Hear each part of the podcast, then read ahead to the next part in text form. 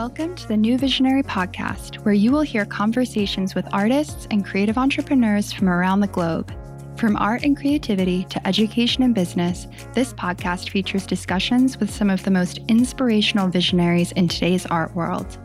I'm your host, Victoria J. Fry, and I can't wait to get started. Let's dive in.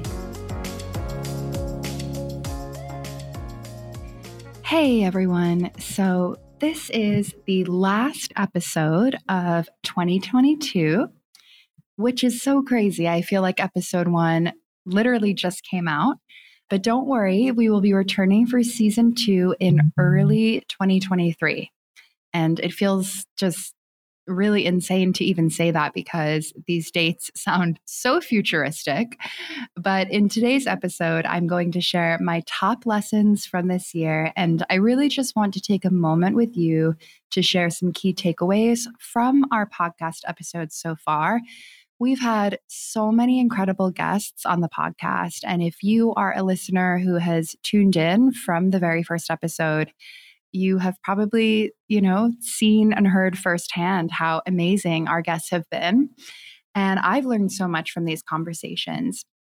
So I've created a list of a handful of lessons that I feel are just so important. Like they're really things that have stuck with me and that I'm going to carry into the new year. The first lesson that I want to chat with you about is this idea of having a system in place, a structure in place to keep us help, healthy and happy and on track to meet our goals.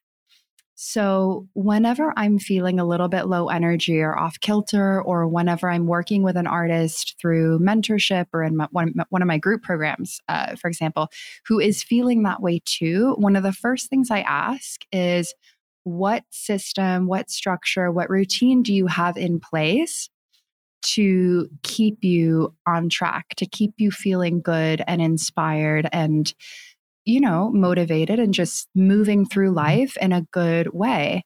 Um, I think that if we don't have those structures or systems in place, that's when we can fall off track and it can happen very easily. So, for me, I've spoken a little bit about this in, in previous uh, episodes, but for me, it starts with having a really powerful and very consistent daily routine. Now, I know that if you have kids or many different responsibilities, you know, it this might be challenging, but I will share with you what works for me. And if you can create some variation of this that works for you and your lifestyle, I think that that could be really helpful. Um, for me, when I wake up in the morning, uh, and I wake up really early, usually well before the sun rises, I take time to stretch, to go for either a light, gentle walk or a run, depending on my energy that day. I'm very intuitive with it, but I do get outdoors and do some kind of exercise, even if it is freezing or even if it's really hot. Um, it's just this act of getting out and really connecting with nature. And I mean, I am in New York City, but I still feel that even getting outside and just connecting with the air and, you know, our physical surroundings is really such an important way to start the day. Um, I make breakfast, I will make some, you know, coffee or whatever it might be. But really, what it comes down to is taking intentional time in the morning to just connect with myself and to connect with my, you know, like I said, my physical environment, my surroundings. Um, one thing that I'm really passionate about is not going on social media right away. There are so many people who will jump onto social media and perhaps open Instagram as soon as they're waking up I personally don't feel good or healthy when I do that. Um, I need to wake up and really be connected to the physical world before I can enter the digital realm.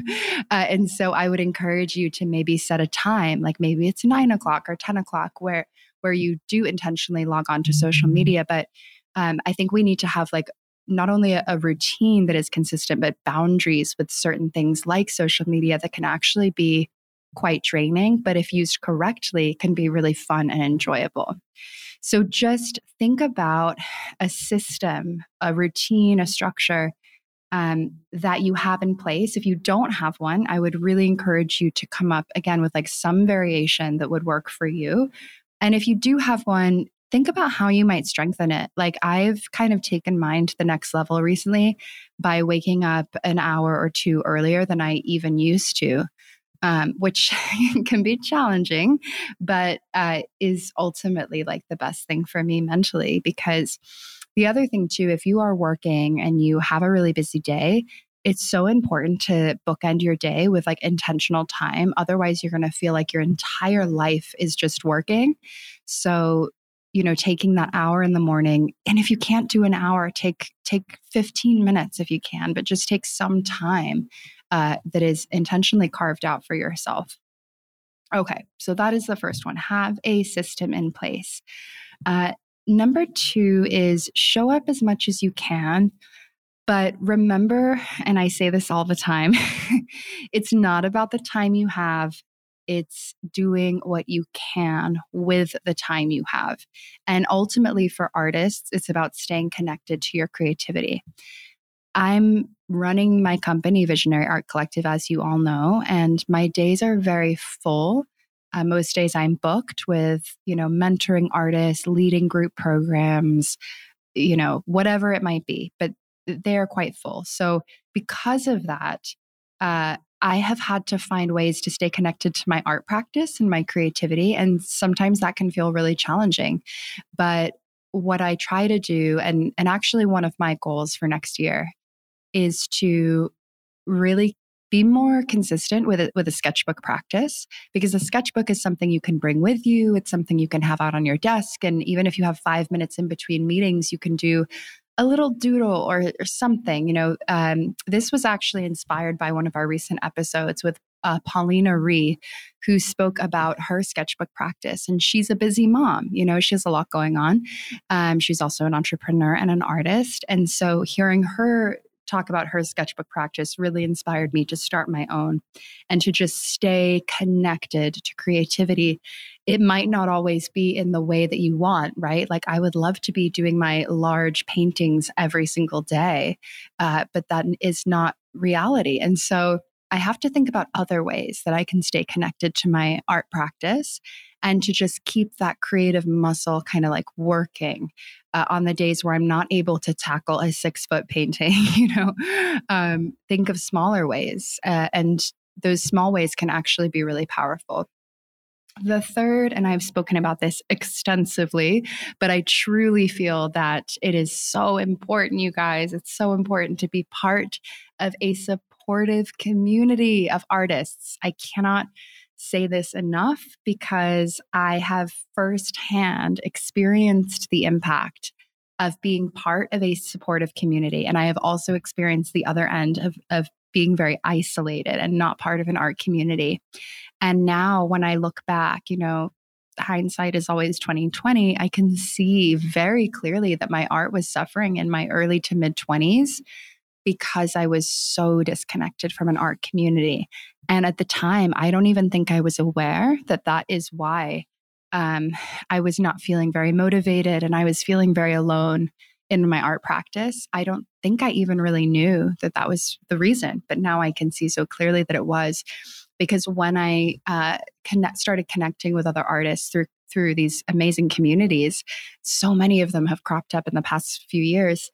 I experienced such a huge shift on a creative level, um, on a, in a professional level, and a personal level, like really across the board. I just felt like a better version of myself to have that support. I think as humans, we need to have that support. So that is really uh, essential, I think. The next lesson is to create the work that you feel excited about, especially as we start, you know, reflecting and thinking about like all that we've done this year, everything we want to accomplish next year. I want to encourage you to really think about what lights you up when you are making your art whether it is painting or drawing or you know photography printmaking whatever it might be what is it that makes you so excited that just makes you want to run to your studio or run to you know your your desk in your apartment and and create and really tap into that? Because I think that sometimes we can get a little bit stuck in creating work that we either feel like we should make or that we once loved, but now we are it's not that we don't love it anymore. We're just feeling like we're ready for something new and different. And I think we really need to listen to that. You know, you should always feel excited to make your work. And if you're not, take a look at that and think about what does excite you in your practice and really lean into that. The next lesson is really centered around limiting beliefs. And this has come up actually in quite a few podcast episodes this season. Uh, most recently, we talked about this with Marina Press Granger. Uh, we all have limiting beliefs. Like, if you are a human on this planet, you have limiting beliefs. it's just natural. Um, but what I want to really emphasize to you is that you can still persevere in the face of these limiting beliefs, in the face of self doubt, the most important thing is that you identify your limiting beliefs and that you stay aware of them and that you actively work on moving past them. The more aware you are of them, the less control they will have over you. Limiting beliefs, self doubt, um, you know, all of those kinds of things that can be quite detrimental to us have far more power over us if we are not aware of of them and of the control they have. As soon as we start to become aware of those beliefs, those things that are holding us back, we're already like halfway there. The other half is really taking action to move past them. This is where I think affirmations become really important. And this is something that I tie into my morning practice you know so just even connecting this back to like having a system in place you can kind of weave that into your routine uh, the structure that you have for yourself to keep yourself feeling good. Um, tackling your limiting beliefs and you know considering having affirmations that you repeat every day uh, it sounds a little woo woo i totally get it but it actually can be really helpful.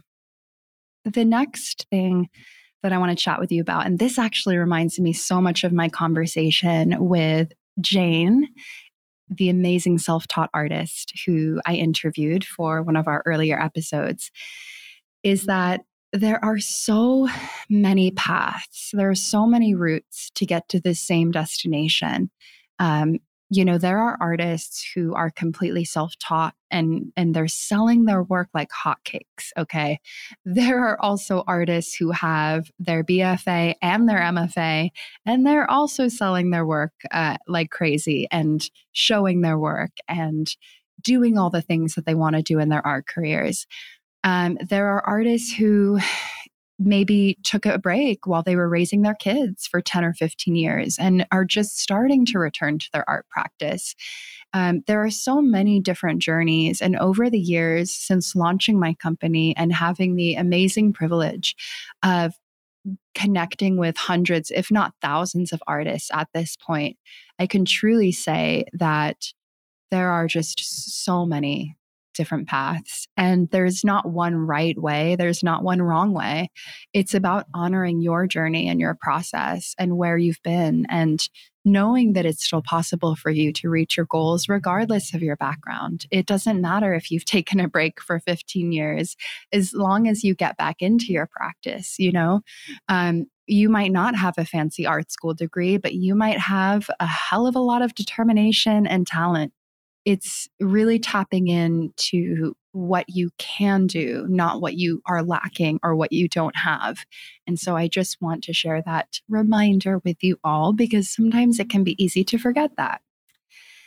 The last thing I want to chat with you about, which I guess it's more of a it, not so much a lesson, but just something that I think is so important to do around this time every year you know, it is early December right now. And I think that um, this is such an important time to really be thinking about next year and goal setting. And one thing that I do, I'll just share with you a strategy that I kind of implement at the end of every year, usually around this time, is I get on a Google Doc and I think about every category in my life and I list it out. So, my art career, my career at, you know, as the founder of VAC and the work that I'm doing for this amazing platform. I think about my health, my relationships with my friends, my family, my partner. I think about nutrition, you know, how I'm nourishing myself through food. And I think about really all aspects of my life. And I really try to be super honest with myself when I do this sort of evaluation. And I think about like what worked really well in each of these areas this year and what do I feel was lacking and what could I do better next do better yeah next year and and i try to get really specific but it usually starts as almost like a stream of consciousness kind of uh writing reflection where i'm just like allowing myself to pour out all of my thoughts and then from there i'm able to get a list of like really clear goals but i can never get those goals if i don't do the reflection first because it's, it's like i don't have something concrete to go off of. So i would encourage you to set some time aside light a candle you can get super like into it if you want to um, or not you know it's up to you. And just think about what worked well for you this year uh, but also identify those areas of growth uh, those areas of support and think about what you want to prioritize next year you know uh, if you are an artist who is actively wanting to increase your sales and you're really wanting to sell your work, then get really specific on how you how you plan to do that next year. What is your goal? Um, okay, your goal is to sell your work. So then then the question becomes how are you going to do that? Are you going to release a new collection of work every couple of months, once a quarter? Um, start thinking about those things. If your goal is to increase visibility for your work, then maybe your goal is to show up more consistently. Um, update your website more, submit to more open calls. Maybe you want to do something a little bit out there and get some friends together and facilitate your own group show. You know, there's so many possibilities when it comes to increasing your visibility. But it's just a matter of prioritizing it it's getting clear on your why and then thinking about your how and then putting the how into action. So I will end with that last little nugget of advice for you. And I'm so grateful that you have all tuned in and listened to our episodes. It's been such a joy. I'm so excited about this podcast and I truly cannot wait to continue it. So, with that said, I will see you all in the new year. Take care.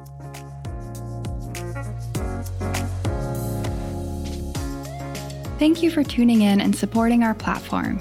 To learn more about New Visionary Magazine, head over to visionaryartcollective.com slash magazine. You can order individual copies on Amazon or subscribe annually to digital issues. We also have opportunities to get featured in the magazine, so be sure to join our newsletter and follow us on Instagram. If you enjoyed this episode, please feel free to leave a review on iTunes or tag us on Instagram. Thanks again, and we'll see you next time.